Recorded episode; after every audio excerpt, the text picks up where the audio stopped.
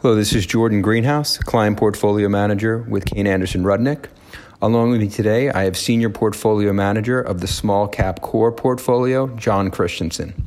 John, first and foremost, thanks for setting aside the time today. What I'd like to start with today is a review of the fourth quarter 2018. We noticed some substantial uptick in overall equity market volatility can you provide us with performance information for the portfolio, for the quarter, as well as year to date for the small cap core strategy? Of course. We obviously saw a substantial decline in the market in Q4, with the Russell 2000 index falling over 20% in the quarter, with 2018 overall falling 11% for the index.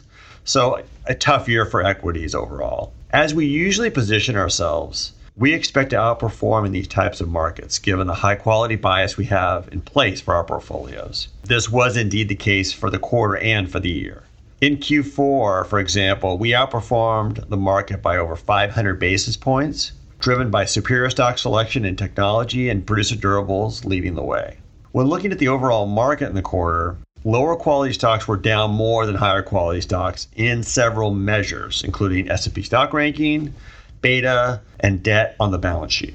For 2018, it was basically the same story as our portfolios outperformed by about 1,000 basis points, with stock selection, surprise, being the main driver, making up about 90% of the outperformance for the year overall, as the market again was characterized by more lower quality businesses in general. What were some of the key attributors to the portfolio during the quarter, and can you walk us through an example or two? So the biggest contributor in terms of stocks to the portfolio this quarter was MarketAxess. Market Access operates the leading electronic trading platform for U.S. corporate bonds. The platform has the largest network of both buyers and sellers, providing trading participants the most liquidity and the best price for fixed income transactions. The stock appreciated after the company reported in its most recent quarter significant share gains in the U.S. high yield bond, emerging market, and Eurobond markets, driven by its all to all trading protocol, Open Trading. The business should continue to be a secular share gainer because of the cost efficiencies provided by the network's growing liquidity pool, and we remain owners. Additionally, John, if possible, can you walk us through an example of one of the detractors during the quarter that impacted the portfolio? Sure. The, uh, the biggest detractor for performance this quarter was Aspen Technology, Aspen Technology engages in the provision of mission critical process optimization software solutions designed to manage and optimize plant and process design, operational performance, and supply chain planning.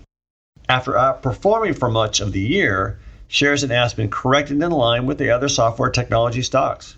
Financial results this year have been negatively impacted by accounting changes from 606, which makes year over year comparisons more challenging. That said, demand remains strong for the core platform as well as asset performance maintenance suite of products. Free cash flow continues to be strong, and with management repurchasing shares regularly, we also remain shareholders. John, as referenced before related to the market volatility we saw during the first quarter, can you let us know if this has provided you and your team with any opportunities to add new investments to the strategy over the last few quarters, and you could provide us with an example of one of those names and the rationale behind? Sure. While we didn't have any new investments into the portfolio in the fourth quarter, we have made some increases in certain names as the market has trended lower. In previous quarters, we have bought lighter than normal positions in new businesses given valuation concerns. These lower weights have allowed us flexibility to add to those shares as they've weakened. This is a common theme for us. Once we have a solid investment idea, the weight size is usually dictated by valuation as well as future outlook. Last question I have for you, John, is we're approaching 10 years into this bull market cycle. When looking at your portfolio and Kayne Anderson Rudnick's overall approach, are there any factors that you and the team are most focused on moving forward?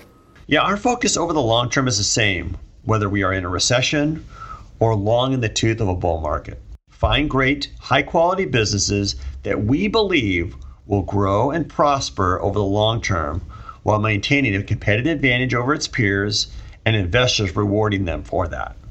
This mandate is stagnant and consistent. Thanks, Jordan. Caynecast is the official podcast series of Kayne Anderson Rudnick Investment Management. Kayne Anderson Rudnick provides this communication as a matter of general information. The opinions stated herein are those of the speakers and not necessarily the opinions of Kayne Anderson Rudnick or its affiliates. Portfolio managers at Kayne Anderson Rudnick make investment decisions in accordance with specific guidelines and restrictions. As a result, client accounts may differ in strategy and composition from the information presented herein. Any facts and statistics quoted are from the sources believed to be reliable, but they may be incomplete or condensed, and we do not guarantee their accuracy. This communication is not an offer or solicitation to purchase or sell any security and is not in the research report. Individuals should consult with a qualified financial professional before making any investment decisions.